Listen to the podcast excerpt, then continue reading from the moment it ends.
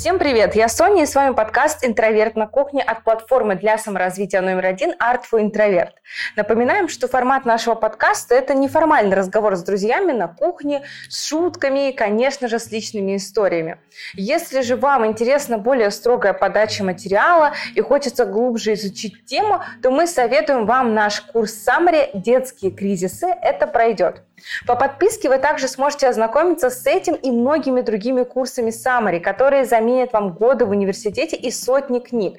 Мы все уже изучили за вас. Все, что нужно сделать, это оформить подписку за 300 рублей и слушать наши лекции фоном. Все нужные ссылки будут в описании подкаста. Ну а сегодня у нас с вами очень интересная тема. И тема наша звучит как «Яжмать». Что это такое? Что это за феномен? Вообще, можно ли так называть людей, откуда это взялось и кого мы можем считать яжматерями? Мы сегодня разберемся вместе с Таней и Аланом. Таня – это наш детский психолог, прекраснейший специалист, но Алан, конечно же, это доктор всех наук, наш великолепный и любимый всеми гость подкастов. А меня зовут Соня. Я клинический психолог, лектор по психологии, и мы рады вас всех тут приветствовать. Ребята, привет. Привет.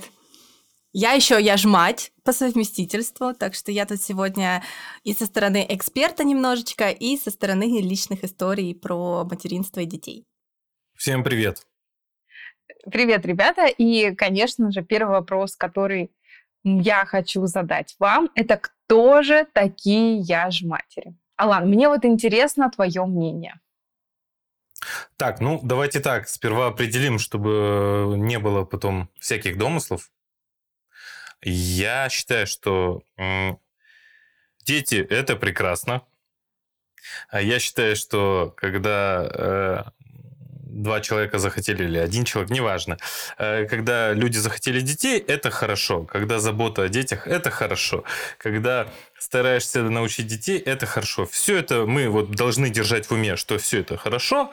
Но в моей парадигме яжмать – это та женщина, иногда даже бывают яжацы такие же, это те люди, которые забывают о том, что есть остальные люди, им не важен абсолютно никак комфорт остальных людей. Им кажется, что из-за того, что у них есть дети, это становится определенной привилегией ко всем каким-то социальным услугам, ко всем дружеским моментам. И все вокруг складывается вокруг их ребенка. И все вокруг почему-то должны их ребенку. Их друзья, их знакомые, на улице кто-то должен постоянно все этому ребенку. И вот таких, я считаю, яжмать. Это вот не очень хорошее состояние души. Сам сталкивался с такими людьми. Много слышал истории сталкивания с такими людьми. И я не поддерживаю. Ага, интересное мнение. На самом деле мы хотим, проговорить это с самого начала, о том, что, конечно же, мы прекрасно относимся к детям, к материнству и так далее. И мы сегодня больше говорим про этот феномен, разбираем вообще, есть ли ему место в нашем социуме. Ну, он появился, значит, ему место есть. Мы поговорим, как он появился, что это за люди в представлениях социума и почему, может быть, неадекватно так говорить, про людей. Вот это мы сегодня разберем. Но действительно, существует такая проблема, когда детей ставят во главу не только своей жизни, своих детей, но и во главу всех жизней. Ну, то есть, даже незнакомый человек должен что-то делать ради чужого ребенка и так далее. Я тут согласна с Аланом, что это может помешать чужому человеку, которого заставляют как-то уделять какое-то особое место в приоритетах чужому ребенку, в котором он не заинтересован. Но мне интересно, Таня, услышать тебя. Кто такие яжматери? Я сейчас сразу буду пытаться разграничить свою позицию как матери и свою позицию как психолога, и начну с позиции психолога. Вообще, откуда появился феномен яжматери? Он же появился относительно недавно. Раньше не было такого, что вот моя лялечка, и, пожалуйста, пропустите эту лялечку вперед всего мира. Так вот, в принципе, сейчас в последнее время идет такая смута в подходах к воспитанию детей и в подходах к материнству.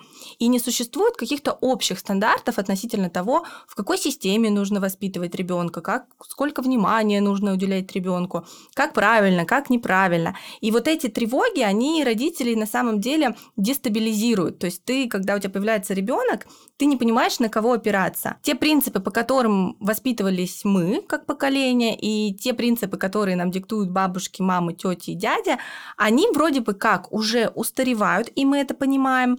При этом новых принципов не сформулировано, и никто не понимает, что же делать конкретно сейчас. И это вызывает тревогу. Для того, чтобы эту тревогу снять, люди обычно ищут некоторую систему, на которую они хотят опереться. И вот в этом хаосе из советов, из социальных сетей, форумов и так далее находят такую систему, как «разрешай все». И ссылаются в этой системе на принципы японского воспитания, на теорию привязанности. Но если погрузиться с точки зрения психологии вот в эти теории, они вообще не про то, чтобы «разрешай все» и ставь своего ребенка на вершину мира. Слушай, а можно я уточню вопрос? Японское воспитание – это про то, когда ты разрешаешь ребенку абсолютно все, да? То есть до какого-то определенного возраста ребенок не слышит «нет». Да, она про это, но чаще всего про нее знают только вот этот кусочек. А настоящая, японская система воспитания говорит о том, что до 3 лет твой ребенок – это твой господин, а после 3 лет твой ребенок – это раб. Японская система воспитания, она очень жесткая и строгая с точки зрения правил ограничений для ребенка в возрасте после 3 лет. То есть до 3 лет, когда у ребенка еще нет волевой сферы, когда у ребенка еще развивается эмоциональная составляющая его личности, то здесь мы ребенка не трогаем, мы во всем его ублажаем, угождаем и так далее. А после 3 там вводятся какие-то нереально строгие рамки, которые, я лично бы на своего ребенка не смогла применить. Но яжматери, они обычно об этом не слышат, забывают, и это опускается. То же самое с теорией привязанности, когда период донашивания действительно необходимый для ребенка, полное эмоциональное принятие ребенка, но он тоже до определенного возраста. К 3 годам обычно все теории такого лайтового воспитания, на которые ссылаются яжматери, они говорят о том, что у ребенка появляется потребность в правилах, ограничениях и границах. Это его, основополагающая составляющая его чувства безопасности. То есть он еще не в состоянии взять на себя такую ответственность, как самостоятельно принимать решения относительно изменения его действительности. То есть что ему делать, как ему делать, когда ему делать. Его система нервная этого не выдерживает. Поэтому правила нужны ребенку, границы нужны ребенку. И здесь, когда ты обычно объясняешь это матерям, которые как раз-таки приходят с тем, что все для моего лялечки, и если они действительно пытаются действовать в интересах ребенка, то это притупляется, снижается, этот синдром яжматери проходит. Но есть такие матери, которые играют в яжмать совсем не из-за своего ребенка, а из-за себя любимой. И здесь это чаще всего связано с тем, что у женщин, у девушек, в принципе, нет понимания, что значит быть матерью. И что мать – это, в принципе, человек в жизни ребенка, основная задача которого – отпустить ребенка вовремя. Но у девушек стирается представление о собственной самореализации вне семьи, и ее основная самореализация становится в том, что я буду идеальной матерью, я сделаю для своего ребенка все, что только угодно, чтобы он никогда от меня не отошел и не ушел. Если при этом мы еще говорим о таком явно выраженном эгоцентризме или нарциссических склонностях, то девушка начинает воспринимать рождение ребенка как собственный подвиг, и ждет, что все вокруг начнут ее воспринимать точно так же, что она героиня просто потому, что она родила ребенка и просто потому, что она вкладывает всю себя в его жизнь. Честно, я не рожала, но я искренне считаю, что любая женщина, которая родила, это героиня, потому что это действительно великолепно вырастить в себе новое существо и дать ему жизнь. Но я понимаю, о чем ты говоришь, Таня. Действительно, тут, мне кажется, многие путают любовь к себе, любовь к своему ребенку с некоторым эгоизмом. То есть эгоизм — это когда я люблю себя, и все должны любить меня. все должны делать... То есть я центр Вселенной, и все вокруг меня вращаются, да, как планета вокруг Солнца. А любовь к себе — это, да, я люблю себя, вы можете любить меня, можете не любить меня, мне все равно, мне главное, что я люблю себя и своего ребенка условно. И мне кажется, когда мы говорим про яжматерей, мы говорим в первую очередь про некоторый эгоизм. Конечно, да, это вот тот самый эгоизм, который я считаю, что я супермать, и все вокруг должны восхвалять меня за то и благодарить меня за то, что я родила ребенка. Хотя, по сути, ты, рожая ребенка, принимаешь это решение, ну, для себя. Ты рожаешь ребенка не для него, ты рожаешь его лично для себя. И от этого возникают очень негативные последствия, в первую очередь для самого ребенка. Потому что такие эгоцентричные матери, эгоистичные матери, в момент, когда ребенок уже доходит до возраста сепарации, в момент, когда он говорит о том, что «мам, спасибо, я как-то уже дальше сам разберусь», у них рушится вообще все представление. Ей же все должны быть благодарны за то, что она мать. Ей же все должны быть благодарны за то, что она родила, и в первую очередь вот этот самый ребенок. И тут идет такой шквал обвинений на ребенка за то, что он предает семью, за то, что он неблагодарный, за то, что она ради него вообще всю свою жизнь положила. А такие матери как раз-таки очень часто уходят полностью в, ну, воспитание детей и не занимаются ничем, кроме этого. А он такой неблагодарный, как-то посмел волосы в другой цвет покрасить или решить, с какой девочкой ему гулять. Поэтому в первую... Ой, или это... Фраза «я не просил тебя рожать», которую, мне кажется, говорят все подростки. Да. Ну, по сути, он же, правда, не просил его рожать. И конечно, это невозможно. И это наша проблема, что мы не можем их вовремя отпустить. Поэтому самые тяжелые последствия яж-материнства, они все-таки направлены на детей и на семью. Потому что помимо детей в семье всегда, если есть второй родитель, материнская вот такая позиция, да, которая гипертрофированная материнская позиция, она же переносится не только на ребенка. Вот эта яж-мать, она же становится матерью своим родителям, своему мужу, своим друзьям. Она же вот ради всех вот так старается, как ради своих детей. И когда она теряет, ну, смысл собственного существования, да, роль матери, как вот это, той матери, которая необходима ребенку в первые годы жизни, у нее начинают рушиться отношения со всеми окружающими. То есть в первую очередь это разрушающие последствия для нее самой и для членов ее семьи. Предлагаю по чайку. Таня, вот скажи, пожалуйста, откуда тогда у этих самых яж-матерей такая ролевая модель? Потому что часто же такое бывает, что родители, их родители, ну то есть бабушка и дедушка, родители яж-матерей, они совсем по-другому их воспитывали. Да, часто это так бывает, но смотри, здесь либо идет такая компенсация за счет того, что я не получила родительской любви, и вот теперь я буду такой, как мне нужны были родители, вот такой непройденная сепарация, оставшаяся обида на своих родителей, и ты вроде бы как бы собственную недолюбленность пытаешься переложить на своего ребенка и дать ему все, чего не было у тебя. Либо это родители, которые, ну, в принципе, воспитывали тоже ребенка в такой гиперопеке. Она могла быть умеренной, да, но, в принципе, девочка, которая знала о том, что, что бы она ни сделала, все будут этим восхищаться, все ее будут восхвалять. И когда она рожает ребенка, это действительно такое сложное глобальное событие, она его превозносит в максимальную степень собственной гордости. То есть, по сути, это гиперкомпенсация того, что не хватало ей самой. Да, либо гиперкомпенсация, либо это с детства просто девочка, уверенная в том, что любой ее поступок – это превосходное достижение. Угу. А вот мне интересно, подобное воспитание, да, это все равно такой-то стиль воспитания к ребенку, получается, в такой манере. Как это влияет в будущем даже не на самого ребенка, а на общество, вот такой в глобальном плане? Слушай, глобальные последствия у этого явления яж-матерей, они тоже есть, и в первую очередь эти последствия касаются снижения уровня толерантности к материнству. Тут я уже вмешаю чуть-чуть личное отношение как матери, потому что у нас, ну, в первую очередь, действительно, социальная среда мало адаптирована под матерей, и бедные женщины, которым приходится ездить в метро в колясках, я думаю, они меня поймут, что, о чем я говорю. То есть у нас, в принципе, быть с ребенком активным участником жизни, это тяжело. И тебе приходится в какие-то моменты действительно сталкиваться с тем, что тебе нужна помощь, тебе нужна какая-то поддержка, и вот те самые привилегии, потому что ты с ребенком, и тебе тяжелее находиться в этом пространстве с ребенком.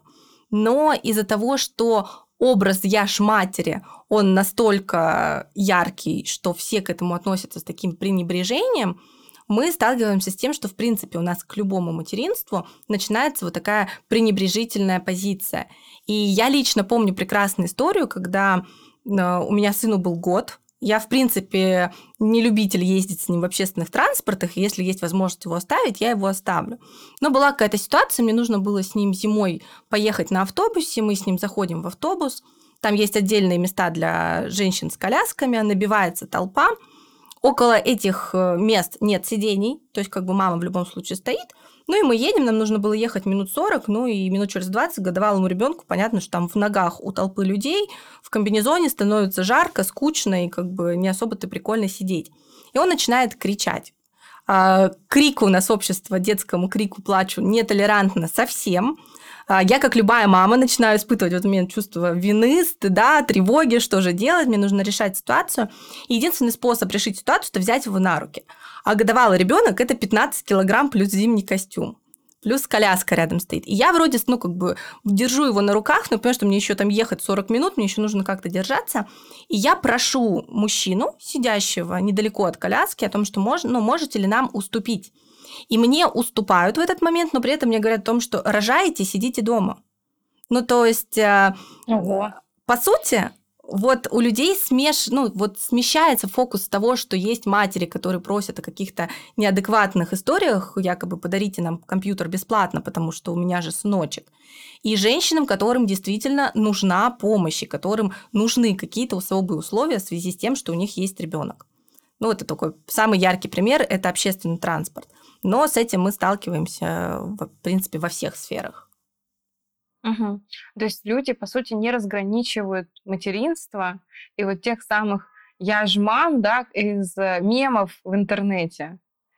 Да, ну то есть это абсолютно не разграничивается, и каждый раз, когда там, не знаю, тебе нужно что-то попросить по той причине, что у тебя там есть ребенок, да, там что-то случилось, тебе нужно куда-то отпроситься, или ты куда-то задерживаешься по причине того, что у тебя есть ребенок, и ты не всегда можешь контролировать, когда он тебе скажет, и ты его там оденешь, обунешь, и он скажет: «Мам, а пописать?» И у тебя просто заново там 30 минут переодеваний началось. И когда ты пытаешься объяснить, почему ты опоздал, если в этом участвует ребенок, то на тебя сразу вешают этот ярлык «яжматери», и лучше ты как бы придумаешь, что ты там что-то где-то по другому поводу задержалась или опоздала. А как ты думаешь, как это вообще можно исправить? Не знаю, как на это можно повлиять положительно? Ну, я надеюсь, что наш подкаст, да, это просветительская некоторая деятельность, которая поможет посмотреть на этот вопрос под другим углом. Но что еще можно сделать? Слушай, я не могу так прям придумать сейчас, что можно в глобальном смысле сделать. Ну, то есть я искренне считаю, что ответственность твоего ребенка – это твоя личная ответственность, и как бы не во все места нужно брать детей, не везде нужно прикрываться детьми. Здесь, с одной стороны, это ответственность родителей с тем, чтобы адекватно, ну, как бы относиться к собственному материнству, к собственному родительству. Но, с другой стороны, это и, наверное, какая-то общественная ответственность, что ли, потому что сейчас знаю, что существует достаточно такое большое движение child-friendly, и есть действительно карты ресторанов, где рады детям, кафе, где рады детям, кинотеатров, где рады детям. И то есть как бы это места, в которые ты можешь прийти с ребенком, тебе там дадут воды, если это необходимо, предоставят детскую комнату, там есть хотя бы эти детские комнаты в ресторанах, в кафе. И, в принципе, ну, если тебе не принципиально, куда пойти с ребенком в ресторан, где рады детям, или в ресторан, обычный ресторан, ну, почему не выбрать как бы ресторан, где рады детям, чтобы и тебе было комфортно, и ребенку было комфортно. Но в то же время у нас остаются такие места, как аэропорты, самолеты, где, я не знаю, наверное, можно что-то придумать для того, чтобы было комфортнее с детям и было комфортно другим пассажирам. Но я просто сразу для слушателей поясню сейчас лиц Сони и Алана. Я представляю, что такое полет с маленьким ребенком. Мне самой безумно повезло, потому что Кирилл в самолете только на взлете тихонько хнычет и жалуется мне, что у меня болят ушки, а дальше ему просто прикольно что-то сидеть, залипать в какие-то игрушки. Но до какого-то возраста, ты не можешь ребенку объяснить, что такое личные границы других людей. Ты не можешь ребенку объяснить о том, что комфорт дяденьки на соседнем кресле важнее того, что тебе больно, и ты не понимаешь, от чего тебе больно. То есть ты физически, психологически никак не способен на это повлиять. И то, что переживают дети в этот момент, это сложно, да, потому что они реально не понимают, от чего вдруг тут заболела голова. Но то, что переживают родители в этот момент, мне безумно жалко этих родителей. У нас уже появились вагоны в поездах детские, вряд ли у нас появятся детские самолеты, но, наверное, это мечта всех родителей, потому что на тебя идет такое давление со стороны в ситуации, в которой от тебя не зависит вообще ничего. И я недавно только летела в самолете, где была женщина с ребенком где-то полуторагодовалым, еще не разговаривающим, еще не способным отвлечься на мультики, на картинки и так далее. И ребенок плакал. И мужик, который цокал каждый раз, когда он начинал ребенок плакать, мне просто самой хотелось встать и сказать о том, что да, она ничего не может сделать. Ей это нравится в 1000 раз меньше, чем вам. Но такова жизнь. У нас нет отдельных салонов для людей с детьми. На самом деле, я слышала эти высказывания уже много раз. И, конечно же, плачущий ребенок – это дискомфорт в любом случае, особенно когда ты хочешь расслабиться или в долгом перелете поспать. Но понимание того, что родителям сейчас гораздо хуже, я беру себя в руки, да, и вам тоже советую думать в этот случай, о всех. Мы тут все в одной лодке условно, и никуда из нее не убежим, никуда не денемся. И дети это... Все мы были детьми, все мы плакали, все мы кого-то раздражали условно этим плачем. Поэтому надо больше, мне кажется, по-философски относиться к этому ко всему и понимать, что, конечно же, хотелось бы как-то повлиять, но это невозможно. На какие-то моменты мы просто не можем повлиять, особенно если это дети, у которых болят ушки в этот момент, и они не могут ничего сделать с этой болью. Вот в аэропорту я столкнулась тоже с такой ситуацией, когда я не стала вести себя как яшмать, и поняла о том, что общество, в принципе, не оценивает то, что, женщинам тяжело. Мы летели с Кириллом, прилетели в Пулково, и он у меня решил уснуть прямо на посадочной полосе. Он тусовался весь полет ночной, то есть спал весь самолет, кроме моего сына. И мы садимся, он говорит: «Мама, мы прилетели», и засыпает. И я беру 3-годовалого ребенка, который тоже уже весит, к 20 килограмм, беру сумку из ручной клади и иду весь этот огромный коридор к паспортному контролю. Мы приходим к паспортному контролю, у меня лежачий ребенок, лежащий на мне ребенок, сумка, и я встаю в очередь и думаю, мало ли, сейчас, может, кто-нибудь мне скажет, пройдите. Нет, то есть никого даже не возникает мысли о том, что нужно с этим как-то помочь. Хотя я уверена, что женщина, которая тащила бы просто 20-килограммовую какую-то охапку вещей, к ней бы уже отнеслись, получше, да, то есть кто-то предложил свою помощь. И в итоге тоже я просто попросила женщину занять мне очередь, я говорю, я пойду сяду на батарею, потому что я не выстою всю эту очередь, и подойду к вам. То есть я просто предупредила, что я подойду позже. Но с тем, что кто-то предложил уступить, еще что-то, такого не срабатывает, к сожалению, у людей. Так, смотрите, я здесь немножечко другую сторону занимаю, поэтому я хочу тут так сказать.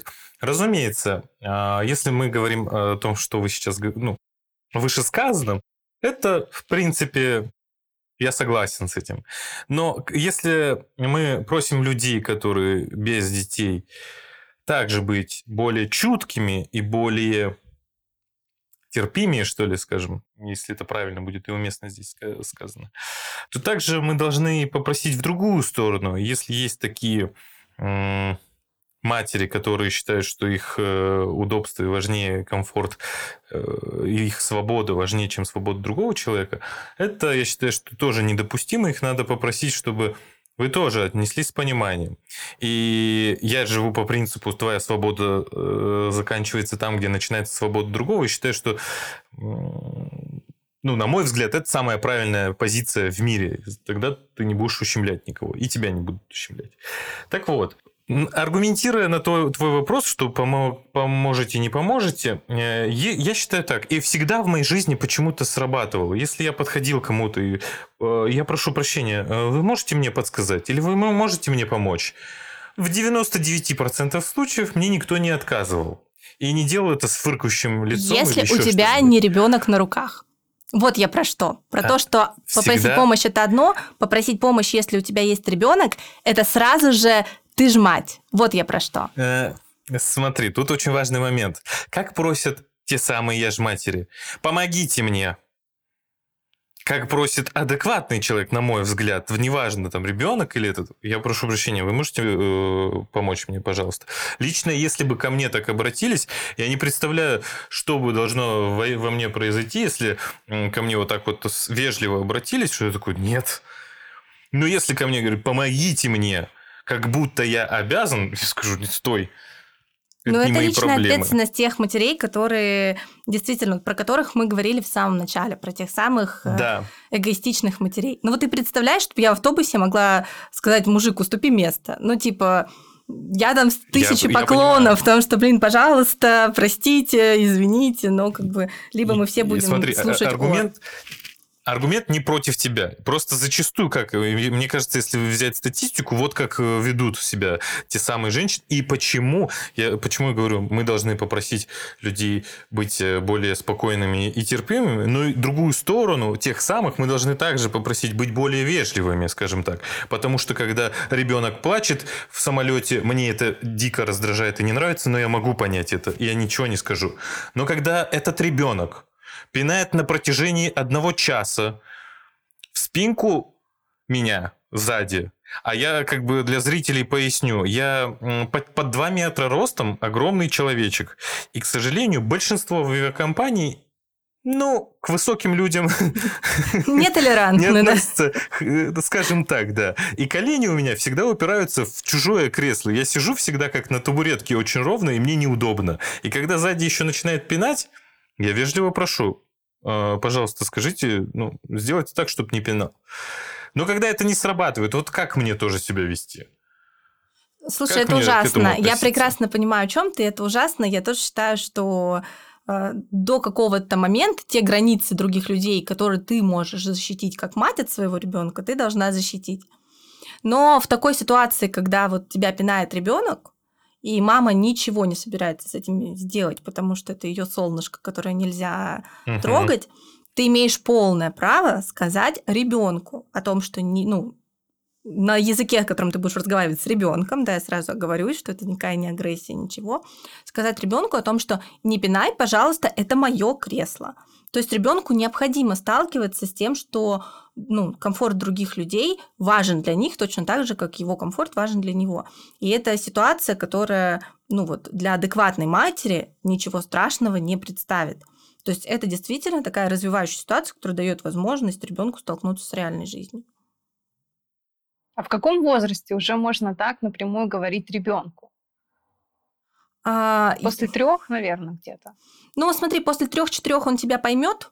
И то хорошо. И это уже хорошо. Но в 3-4 года ему будет еще сложно это воспринять от другого человека, то есть здесь больше слово мамы, конечно, будет влиять. Но к 5-6 годам, даже больше к 6 годам, у детей уже формируется такая базовая эмпатия, что ли, в плане того, что они осознают, что у других людей тоже есть полноценные чувства, и о том, что другие люди хотят... жалеть других людей нужно не только, когда им плохо, но и делать все для того, чтобы другим людям не было плохо. Поэтому в 6 лет этот разговор уже может быть таким продуктивным и состоявшимся, в 5. Знаешь, я бы, наоборот, не рекомендовала общаться с детьми, нашим зрителям, я имею в виду в такой ситуации напрямую с детьми, потому что я напомню, я 2-метровый дядька, не маленького телосложения, я в любом случае буду агрессором. Даже если там час, полтора, два меня пинали сзади, мама ничего не сделала, если я скажу даже вежливо, а такое было, я вежливо попросил, я в любом случае буду агрессором. А когда начинается вот этот кипиш, кипиш, такое слово, конечно, вспомнил, и вот этот вот, да как вы смеете? Я же просил, извините, но как бы... Да как, говорите мне, не смейте. В любом случае начинают вставать в сторону на кого? В сторону матери. И ты уже как бы, какие бы у тебя посылы правильные не были, не агрессивные, не воинственные, ты все равно будешь виноват. Поэтому здесь я все равно рекомендую общаться с матерями. Ладно, тебе больше того скажу, что даже в отношении меня тоже может возникнуть такая агрессия, что ты... Первый вопрос, да, условно.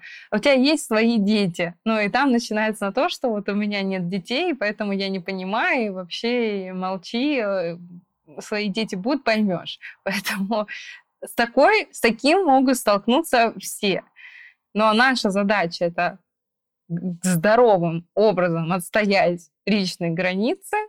Задача матери — помочь ребенку не нарушать чужие границы, насколько это можно.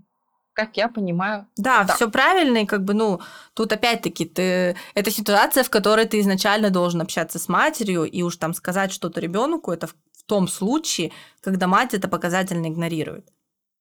Да, поэтому ситуация, из нее можно найти выход. Главное — общаться. Вот я люблю всегда говорить словами через рот. Это самый лучший инструмент для того, чтобы найти компромисс, для того, чтобы решить любую проблему. А если вам, дорогие друзья, очень интересно стало изучить тему детей, детские кризисы, как найти к ним подход, когда дети, как мы сейчас говорили, когда дети уже понимают речь от другого человека и могут пойти на диалог, понять требования и так далее, то мы очень советуем наш курс, который называется «Детские кризисы. Это пройдет», где мы рассказываем очень много интересной информации. И, конечно же, ссылочку на него мы оставим в описании подкаста. Напомним, что его можно смотреть очень удобно, можно смотреть, загрузив приложение, даже можно скачать и потом смотреть, когда интернета не будет. Например, в том же самолете, да? Если вы не знали, что делать в самолете, можно смотреть наши прекрасные курсы и разобраться, что делать во время истерики ребенка, как выстроить систему правил для ребенка, вообще, в принципе, как найти подход к ребенку. Особенно это, кстати, очень важно для тех, кто задумывается о материнстве либо об отцовстве, потому что мы, как психологи, я думаю, Таня подтвердит, скажем, что очень важно заранее подготовиться к этому интересному, но сложному процессу. Напоминаю, что ссылочка будет в описании подкаста. Ну что, бахнем чайку? Еще, смотрите, я хотел что с вами обсудить. Безусловно, я за... То есть может сложиться мнение, что я такой child-free здесь, что я против детей и так далее. Нет, это не так. Я просто считаю, я за справедливость, скажем так. Я рад, когда матерям, когда семьям, когда новым детям есть дотации, есть помощь там от государства. Это правильно, я считаю, что... Я считаю, что это должно быть, безусловно. Должны быть возможности, я не знаю, лифты в метро, чтобы с коляской спускаться. Какие-то такие-то вещи. Я за это. Но вместе с тем я хочу напомнить, опять-таки, что другие люди не обязаны. И если мы начинаем говорить о, допустим, рабочих ситуациях каких-то, для меня было бы, если я работаю по найму, если я работаю на кого-то, на одной и той же должности, с матерью, и просто яркий пример, скажу так. Я сейчас начал смотреть «Отчаянных домохозяек», второй сезон, где Линет пошла на работу. И у Линет 4 ребенка, а отец стал домохозяином. Я полностью поддерживаю, если вы так договорились, неважно, кто из вас будет домохозяином. И там ей нужно было отойти, а было срочное совещание. И начальницу ее показали в таком свете, что, хотя она сказала, на мой взгляд, самые адекватные вещи. Лена говорит, можно мне отлучиться? Там 1 сентября у ребенка, он хочет, чтобы я вместе с ним провела это время. А у них там 1 сентября совещание.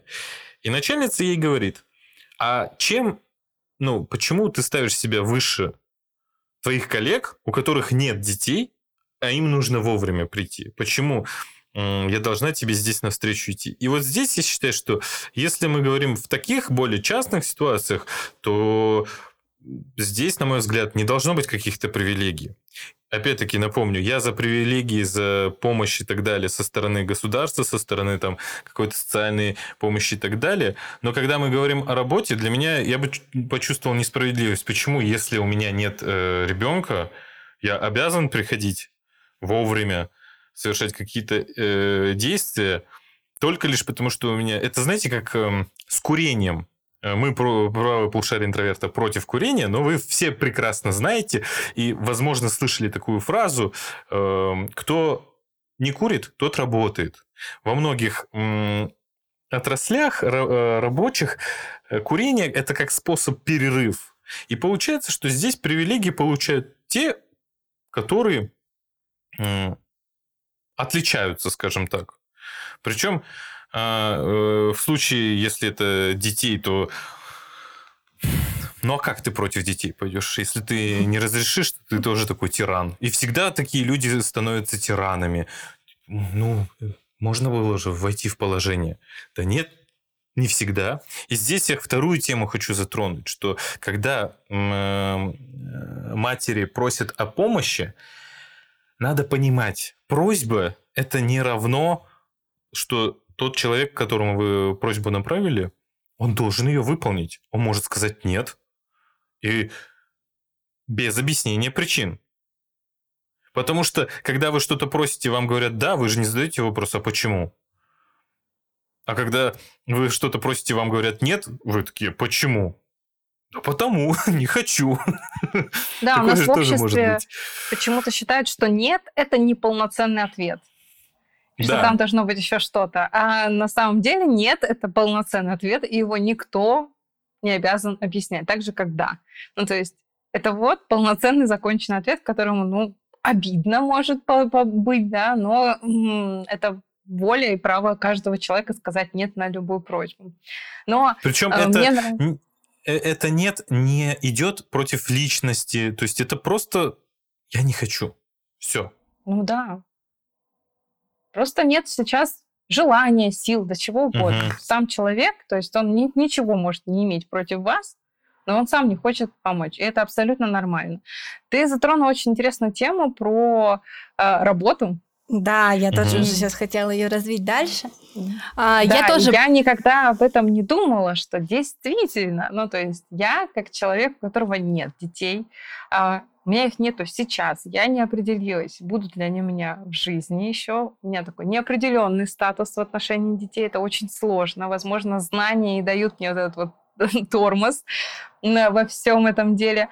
Но я так подумала, действительно, ведь если вы работаете на одинаковых должностях, у вас условно, да, одинаковые обязанности, загруженность и так далее, то некоторые люди могут требовать больше свободного времени, больше выходных из-за наличия детей, в отличие от людей, там, у которых детей нету.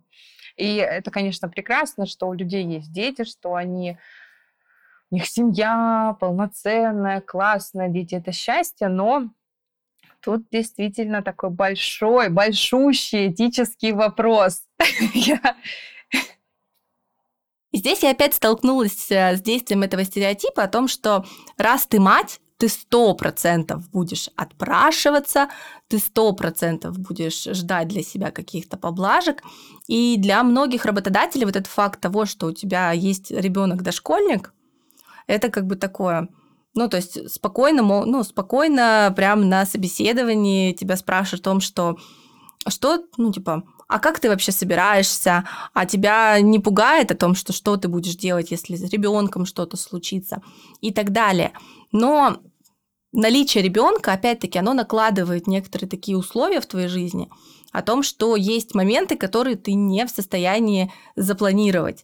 И Соня не даст соврать, там еще летом, по-моему, это было, когда просто ни с того ни с сего мне в 11 утра звонят из садика, говорят, забирайте с температурой 40. И ты ничего не можешь в этой жизни сделать, да, то есть ты реально звонишь и говоришь, ну, ребят, температура 40, мне его нужно в течение получаса забрать из садика. И такие ситуации, конечно, учащаются. И, слава богу, там у нас есть возможность взять больничный, там на законодательном уровне у нас есть вероятность того, что ты одним днем можешь уйти на больничный. Но когда у тебя есть ребенок, таких ситуаций в твоей жизни может быть намного больше экстренных, нежели ситуации, которые у тебя возникают, когда ты сам взрослый человек и сам по своему состоянию хотя бы понимаешь, в какой момент ты там можешь закончить дела, чтобы спокойно их передать и уйти на больничный. При этом, мне кажется, важная разница это в том, что, ну вот я возьму, Таня, тебя как пример, что ты не заставляешь нас под себя и ребенка адаптироваться. То есть, да, от Тани никогда не услышу о том, что я не могу, у меня ребенок или еще что-то там. Ну, как бы в 11 утра, Соня, у Кирюхи температура 40, я выпала. Услышать можно, ну, то есть такое бывает. Но у всех у нас бывает форс-мажор, и не из-за детей, из-за всего чего угодно. Такое бывает, но это не так, что мы должны все абсолютно подстраиваться. Да, вот, например, как в сериале, что, извините, давайте-ка условно перенесем встречу. У меня 1 сентября у ребенка. Но вот, это... да. Я про это говорю. Когда болезни, это понятно. Когда форс-мажорные ситуации связаны с риском для здоровья, это одна ситуация. Я их даже в пример не хочу брать.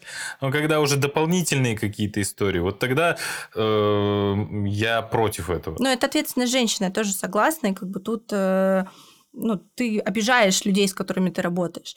Я же понимаю, что как только я скажу о том, что у меня 1 сентября, вся моя работа, это 1 сентября переляжет на Соню, потому что мы с ней как раз-таки на одинаковых должностях психолога в этом проекте.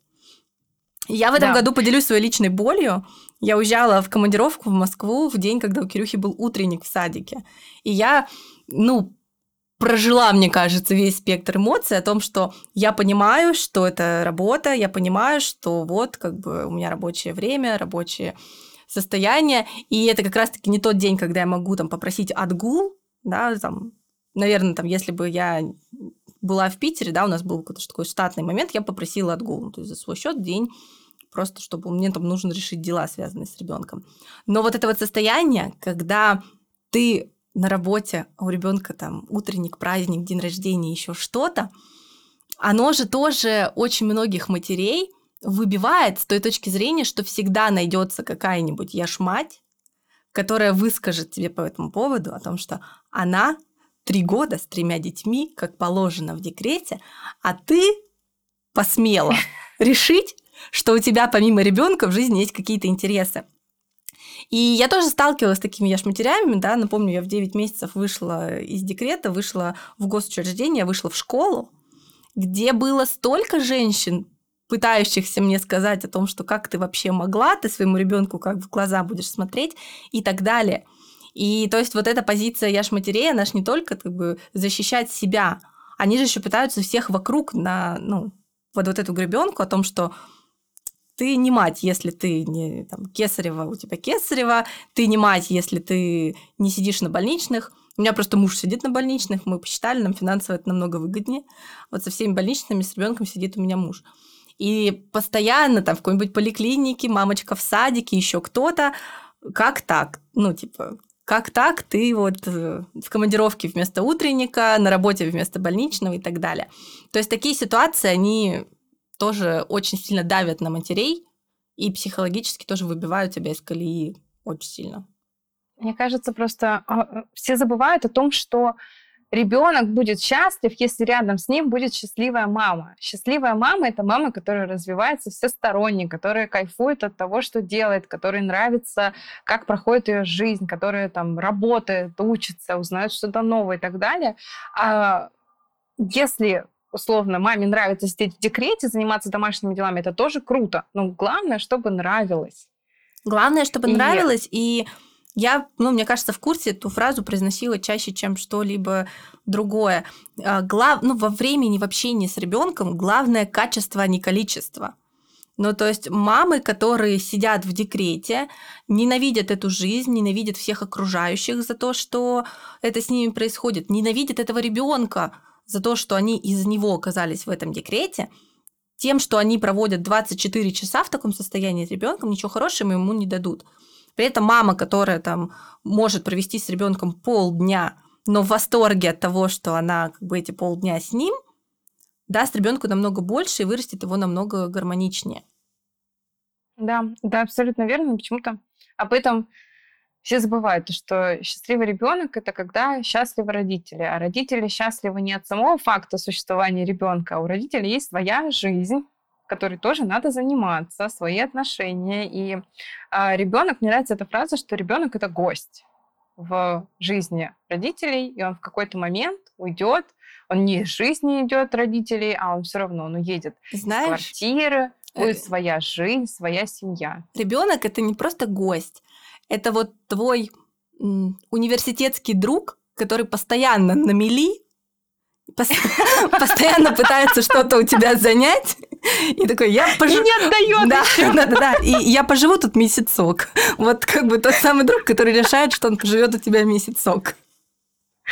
Ну, неприятный типчик, конечно, тогда получается. Да, есть прекрасная фраза о том, что любить детей очень легко, а вот испытывать к ним симпатию очень сложно. И одна из задач родителей, мне кажется, научиться испытывать симпатию к своим детям. Ну, то есть находить какой-то кайф от того, что вы там можете вместе проводить время, адаптировать свое время с ребенком в такое время, в котором тебе самому будет круто и классно. Потому что иначе ты, правда, просто постоянно живешь вот со своим соседом по общежитию, который не вырос.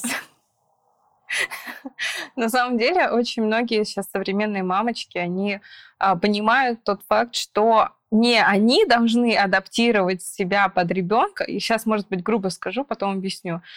Но они должны ребенка как-то уместить в свою жизнь, то есть оставаться такими же активными, классными, разносторонними, но при этом, да, у них есть ребенок, это вносит свои коррективы, но это не значит, что вся их жизнь теперь заключена в памперсах, подгузниках и присыпках. Соня, да, сделаю дисклеймер. Сделаю дисклеймер, потому что мы сейчас очень сильно надавим на бедных женщин, которые совсем недавно стали мамами, и вот как раз-таки вот такие фразы, они очень хорошо питают послеродовую депрессию. Мы говорим про мам с детьми, которые уже находятся в том возрасте, когда способны к некоторой автономии. Когда ребенок только рождается, действительно, в определенный период жизни женщина посвящает всю свою жизнь ребенку. И вот этот вот образ мамы, которая все успевает, образ мамы, которая параллельно работает, учится, что-то еще там развивается, занимается йогой, учит английский, когда у нее 3-недельный ребенок, и вот она вся от этого счастлива, он только загоняет бедных девушек, которые столкнулись с действительностью, а действительность она вообще не такая. То есть как бы у тебя не то, что времени нет, у тебя сил нет, возможностей нет. И как раз-таки вот это вот рассинхрон желаемого и реального, еще как будто кто-то говорит о том, что желаемое возможно, он очень сильно давит на матерей. Поэтому я искренне хочу всем мамам сказать о том, что до 3 лет, до там 2,5 лет вы имеете полное право заниматься только ребенком и не чувствовать, что вы что-то делаете не так. Когда ребенок уже способен к некоторой автономии, тогда, да, действительно, мы уже возвращаемся в свою жизнь и адаптируем и свою жизнь под ребенка, и жизнь ребенка под свою. Но до этого периода очень как бы, не вините себя, если у вас этого не получается, если у вас нет на это сил. Мне часто говорят о том, что... Ну, я тоже просто... Часто мне одногруппники говорят, вот, ты универ закончила. Я не брала академический отпуск, я родила ребенка на 4 курсе и закончила университет. Я та мама, у которой была колоссальная помощь со стороны моих родителей, со стороны мужа, у которого был сменный график, и у нас никогда не возникало вопроса о том, что там остаться с Кирюхой, отпустить меня на лекции и так далее. То есть, ну, я понимаю, что у огромного количества девушек этой возможности нет. То есть они предоставлены с ребенком самим себе. И вот здесь действительно будет период, когда мы полностью адаптируемся под ребенка, и это нормально, и вы вернетесь к своей жизни, и ничего плохого в этом нет. Вот, проговорила большой дисклеймер. Спасибо большое, что сказала. Действительно, это важно было уточнить. И я понимаю, например, множество девушек, да, которые хотели бы завести ребенка, они боятся именно этого. И это нормально бояться. Главное, опять-таки, в таких ситуациях открыто поговорить, если у вас есть такой человек, с мамой, с мужем, с партнером, с подружками, о том, что вам нужна помощь какая-то. Это тоже некоторый страх показаться, что все такие идеальные, в этом нельзяграмме, либо в других социальных сетях, а я тут одна сижу и плачу над подгузниками. Нет, вы не одна, и это нормально. 99% сидят и плачут над подгузниками, сидят и плачут от непонимания, что делать, когда ребенок кричит всю ночь. И вот остальной процент женщин имеют возможность нанять себе 3 нянь на период вот младенчества детского. Поэтому абсолютно нормально, если вы родили ребенка, это стало сложнее, чем вы ожидали, и как бы вашей вины в этом нет. Хочется, чтобы все девушки это поняли. Предлагаю по чайку. Еще хочу, знаете, что добавить? Вот ты сейчас часто на протяжении этого разговора говорила о своем муже, я сейчас задумался. У нас до сих пор, а что там до сих пор, мне кажется, долго это будет продолжаться. Но хочется общество в этом плане тоже поменять. Нет разницы, кто будет сидеть с ребенком, на мой взгляд. Если вы договорились, что это муж, либо там, жена, общество же тоже... Что? Ты работаешь, а у тебя мужик сидит с детьми? Если бы терпимее оставались, мне кажется, вот этот показатель бы там, резко начал меняться. Потому что, ну... А вдруг вы реально так договорились, что женщина работает, а мужчина сидит с детьми? Да, причем у меня таких примеров среди знакомых много. Действительно, у меня есть много примеров, где финансово выгоднее было, чтобы женщина вышла на работу, потому что там, у нее зарплата выше, карьерные возможности больше и так далее. И мужчины брали декрет. У меня есть такие примеры. И это, мне кажется, прекрасно, потому что мы почему-то забываем, что, во-первых, мужчина, отец ребенка, это тоже полноценный родитель. Тут уже, да, все шутки вспоминают о том, как если мужчина вышел погулять с ребенком, то это родитель-герой. Если женщина вышла одна с ребенком погулять, то это, боже мой, брошенка, никому не нужна, вот она такая. Ну, какие-то шутки такие в интернете ходят. Странные. О том, как мужчина и женщина по-разному воспринимают роль родителя. Но это 2 родителя, которые могут делать все то же самое. Ну, единственное... Папа не может кормить грудью, но может покормить из бутылочки. Слушай, да, это такая история, с которой... Ну, вот я как-то уже к этой истории привыкла, мы с ней живем 4 года. У меня муж очень активно включен в воспитание Кирилла, мы оба работаем, но там по графикам получается, что ну, примерно одинаковое количество времени с Кирюхой проводим. А по там, финансово больничные намного выгоднее садиться ему на больничные. Сейчас типа очень комфортно оплачиваются детские больничные. И... Ну, еще я очень люблю спать, а Саша водит Кирилла в садик. Это как бы такой маленький мне подарок. И тут, короче, я с кем-то разговаривала, не помню, с кем-то из подружек, и она мне говорит, слушай, знаешь, я тут подумала, если вы с Сашей начнете разводиться, врач в поликлинике будет на его стороне, и воспитатели в садике тоже будут на его стороне. Потому что, как бы, все, что касается каких-то вот таких внешних факторов, кто отводит ребенка в садик, кто сидит на больничном, это все Саша. И я такая думаю: ну, наверное, внешне это выглядит просто, что я какая-то недомать, полностью бросившая мужа с ребенком. И это действительно вызывает очень такое противоречивые чувства у людей. Они начинают спрашивать, а почему, а как, а что. И когда вот я только-только родила, мне дали, ну, это уже был там последний семестр, мы уже редко приезжали в университет, мне дали свободное посещение. И как только я приезжала в университет, у меня все просто преподавательницы с открытыми ртами. Как, а где ребенок, почему, с мужем, почему так, почему не по-другому. То есть у всех это, правда, вызывает шок. Никто не воспринимает папу как равноправного вообще родителя. У нас даже, ну вот детская больница, мы с Кириллом попали однажды в детскую больницу, и я посмотрела, там такой лист, ну, в общем, такая картоночка, которую надо заполнять, они фломастером стирают насчет питания. И там даже вот ребенок и имя мамы. Ну, то есть даже не предполагается, что в больницу лечь с ребенком может папа. Ну, то есть даже вот никакого, там даже, по-моему, мужского туалета на этаже нет. Ну, то есть вот в таком. То есть действительно, у нас только мама может заниматься ребенком. У нас нету столиков пеленальных в мужских туалетах, да, потому что очень часто нету отдельной комнаты матери и ребенка, и есть только там в женском туалете откидной столик. Ну, то есть, если мужчина оказался с ребенком в общественном месте, и ему нужно его переодеть, если это еще там грудной ребенок, то это действительно проблема. Пап не воспринимают как полноценных родителей.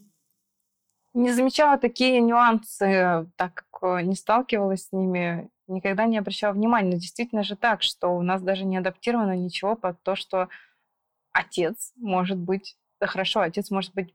Ну, отец-одиночка, да, как говорится, что, может, мамы нету и так далее по разным причинам, и ему даже негде переодеть ребенка или там поменять памперс. Да, у нас комната матери ребенка это столик печально. В женском туалете. Но мы хотим, да, еще раз повторить нашу главную линию, что отец полноценный родитель, и это действительно очень важно. Мы забываем о том, насколько важно присутствие второго родителя в жизни каждого ребенка, в том, что отец, который сидит на диване и не уделяет времени ребенку, это, ну, скажем так, потом ребенок мало что вспомнит о своем отце, да, о взаимодействии с ним. И удивляться этому не стоит, потому что действительно в современном обществе я вижу, и это так классно, меня так радует это, потому что в моей семье было по-другому, у моих друзей, у всех нашего поколения отец все-таки это человек, который работал, мама с ребенком. И я сейчас вижу, как юные родители, молодые родители все вместе ходят на развивашки.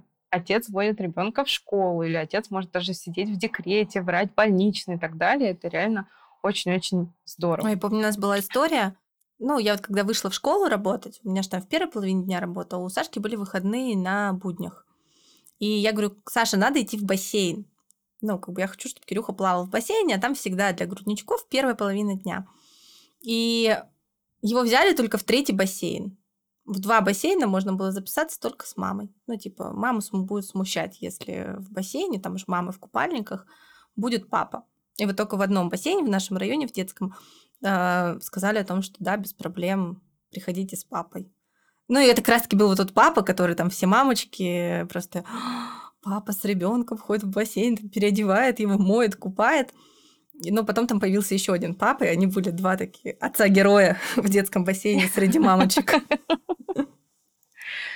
На самом деле хочется немножко вернуться к теме «Я ж матери» и, наверное, такое... тоже подытожить, да, и последнюю тему поднять, то, что действительно вот этот вот образ «Я ж матери», он немного омрачает образ материнства в целом, и не только материнства, но и вообще женщины, ее роли социальные и так далее. Потому что, вот, Таня, ты говорила, что когда тебя принимают на работу, постоянно тебе напрямую говорят о том, что вот, будешь много сидеть дома, брать больничных и так далее, но когда даже нету ребенка, тебя берут и спрашивают, когда рожать. Когда в декрете, да. Скоро родишь, зачем нам такое? И такая проблема существует. Вот, Алан, не знаю, есть ли какие-то вопросы, как ты думаешь, которые мужчин каверзные задают? Мужчинам, вот. У тебя не спрашивали про декреты? Про декреты не спрашивали. Я знаю, и были такие вопросы, когда я еще когда-то ходил на собеседование, спрашивали, есть ли наличие партнера, и там, есть ли работа у твоего партнера, то есть ты обеспечиваешь семью или не обеспечиваешь семью. Интересно, зачем это спрашивают? Я не знаю, точно, мне кажется, для чего это спрашивать. Это для того, чтобы понимать, насколько ты заинтересован, если что, там не сорвешься с работы, потому что тебе нужно обеспечивать. Или ипотеку. Вот, точно, еще про ипотеку спрашивают. Там, у тебя есть ли ипотека и так далее. То есть для мужчины в этом плане наличие ребенка – это показатель его заинтересованности в работе, а для женщин наличие ребенка – это показатель ее легкомысленности к работе. Если у тебя есть семья, которую ты должен обеспечивать, или если у тебя есть ипотека, какие-то вот такие обязательства, то, скорее всего, ты не будешь бунтовать. Ты будешь выполнять свою работу, и потому что тебе нужны деньги. Угу. Тут немного обратная ситуация. Да, даже... Ну, это всякие шутки, да, и вот эти вакансии шуточные, я надеюсь, с всяких хедхантеров о том, что берем только мужчин там с ипотекой, с детьми, которые точно заинтересованы у нас долго работать и никуда не уходить с нашей работы. Это действительно может послужить таким вот стимулом остаться на работе, но давайте честно... Ну, мотивация человека работает немножко по-другому. Если все будет плохо, все-таки человек, он уйдет и найдется что-то другое, что-то поинтереснее. И наличие детей, наоборот, может сподвигнет его найти что-то более, что ему по душе, где он сможет развиваться и так далее, а не просто сидеть, потому что его что-то держит. Ну, знаешь, мне кажется, наличие ребенка, ну вот я про себя могу сказать. Алан сказала, потому что там человек будет возмущаться, будет бунтовать. Мне кажется, когда у тебя появляется ребенок, ты чуть-чуть переосмысляешь вообще все сферы своей жизни и деятельности. И скажу вот про себя. Я работала с подростками, работала с детьми до появления ребенка, после появления ребенка. И когда я решила уходить из школы, уже когда был Кирилл, у меня вот девчонки, с которыми я работала изначально, в лагерях, они говорят, ну вот тебе не жалко, там же вот подростки, ты же с ними работаешь, они же для тебя, ты вот меняешь их жизнь. И я в какой-то момент думаю, у меня есть жизнь дома, сидит, маленькая, за которую я ответственна. И вот моя основная миссия в этой жизни, чтобы его жизнь была счастлива, а не жизни там 15 подростков. И поэтому мне кажется, что относительно работы, когда ты работаешь до момента, когда у тебя появился ребенок, ты как будто бы... более не то что личностно включаешься, но все проблемы на работе для тебя катастрофизируются. То есть тебе кажется, что вот катастрофа – это ключевое звено в твоей жизни и так далее. Когда у тебя есть ребенок и какие-то проблемы на работе происходят, ты к этому относишься спокойнее. Ну, то есть тебя это тоже задевает, но ты думаешь о том, что, ну да, это проблемы, но это не проблемы всей моей жизни. Да? У меня там есть ребенок. И вот там вот у меня глобальные жизненные проблемы, а проблемы на работе – это проблемы на работе. И мне кажется, что в этом плане тоже чуть-чуть меняется отношение людей к работе, когда появляется ребенок. Мне кажется, в принципе, да, безотносительно есть ребенок, нет ребенка, проблемы должны не катастрофизироваться. Ну, то есть работа. Если есть проблемы на работе, то это только проблемы на работе, а не во всей твоей жизни. Проблемы в личных отношениях также должны, условно, что это проблемы в какой-то конкретной сфере твоей жизни. Я тут... Это, конечно, вопрос другого подкаста, тема другого подкаста, но я чаще стал ловить себя на мысли и обращать внимание, как другие люди говорят. И всегда работа в большинстве случаев не отождествляется с жизнью. Хотя мы на работе проводим больше трети времени не спящего, скажем так, сознания.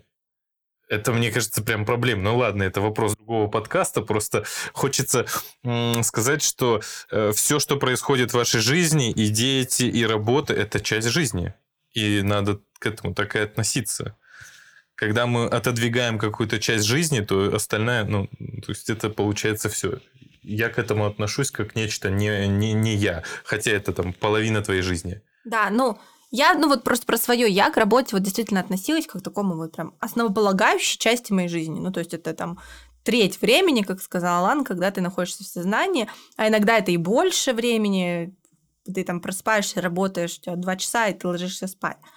Вот. И после того, как у меня появился ребенок, эта часть жизни, она как бы ушла в какой-то отдельный сектор, да, то есть если мы представляем там диаграмму, то появляется еще глобальная часть, которая...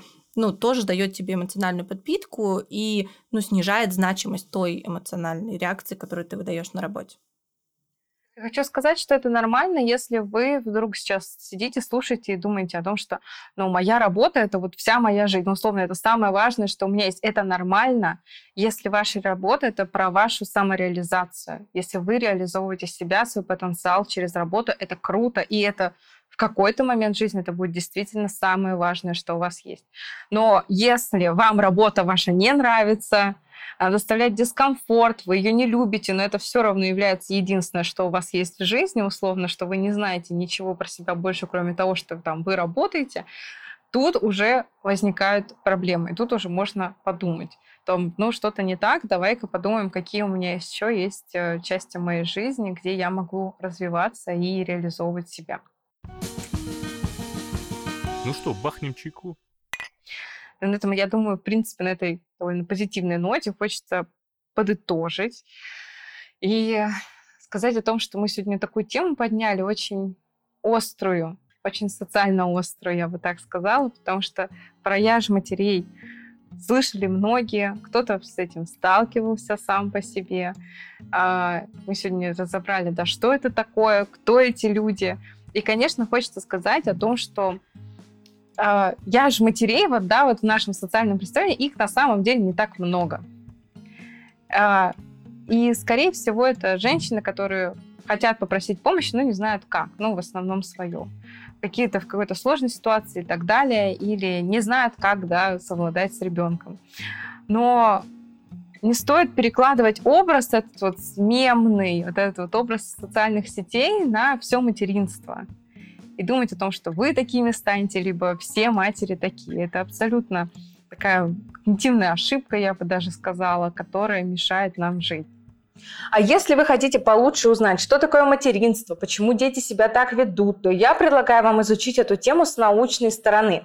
И это можно сделать на нашем курсе «Саммари. Детские кризисы. Это пройдет», где мы расскажем вам, почему эти кризисы вообще возникают, как они выглядят, почему ребенок может истерить, плакать, и главное, что с этим делать и как не сойти с ума во время кризиса вашего ребенка.